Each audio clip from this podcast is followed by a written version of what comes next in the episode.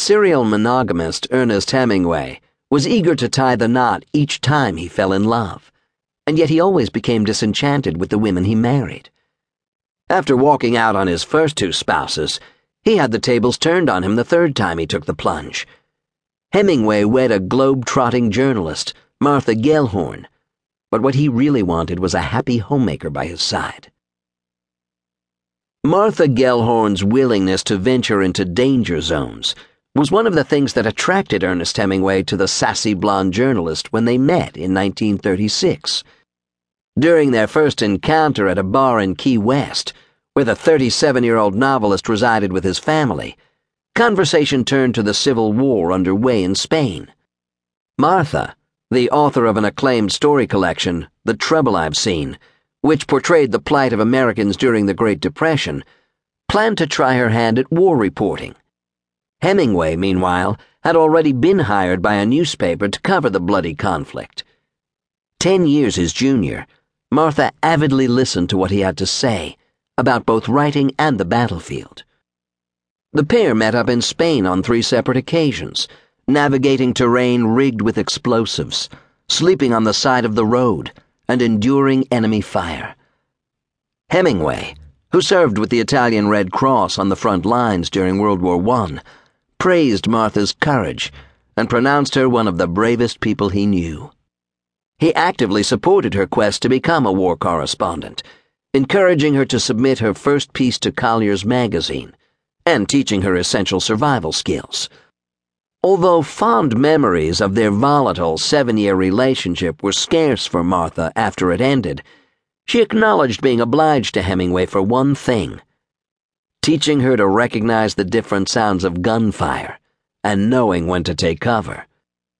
While they were lodging at a Madrid hotel, Hemingway got a taste of Martha's temper. After the place was bombarded, she tried to leave her room and found the door was locked from the outside. When Hemingway finally turned up, he admitted he had done it to protect her from the pimps and drunks milling around, thinking they might mistake her for a prostitute. Instead of seeing Hemingway's overprotective behavior as a sign she should flee, Martha slept with him for the first time two weeks later, her feelings driven more by hero worship than love or lust. She later claimed he was a ghastly lover, and sometimes greeted her at the door with his pants down and ready for a romp. As Hemingway zealously pursued Martha in Spain, and later stateside, he was maneuvering to get rid of the woman standing in the way of his happiness, his wife of ten years, Pauline Pfeiffer. But she was not as amenable to letting the philanderer off the hook as his first wife, Hadley Richardson, had been. Hemingway grew resentful at Pauline's refusal to step aside, resulting in a several year standoff. The writer's increasingly callous behavior toward his wife included spending long stretches away on fishing expeditions and in Cuba, where he set up house with Martha.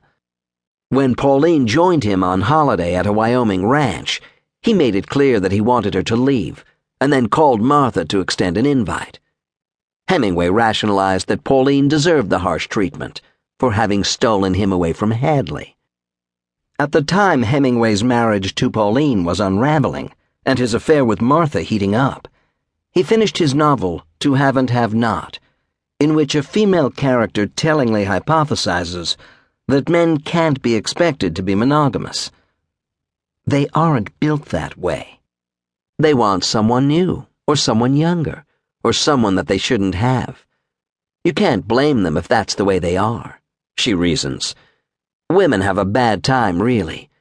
The better you treat a man and the more you show him you love him, the quicker he gets tired of you. Unlike Hemingway, Martha was in no hurry to tie the knot. I think living in sin is wonderful. We are now on our fourth contented year, she confided to a friend less than three months before she became the latest Mrs. Hemingway. A fed up Pauline had finally acquiesced to a divorce, thrusting the now famous writer's love life into the national news. His split from Pauline in November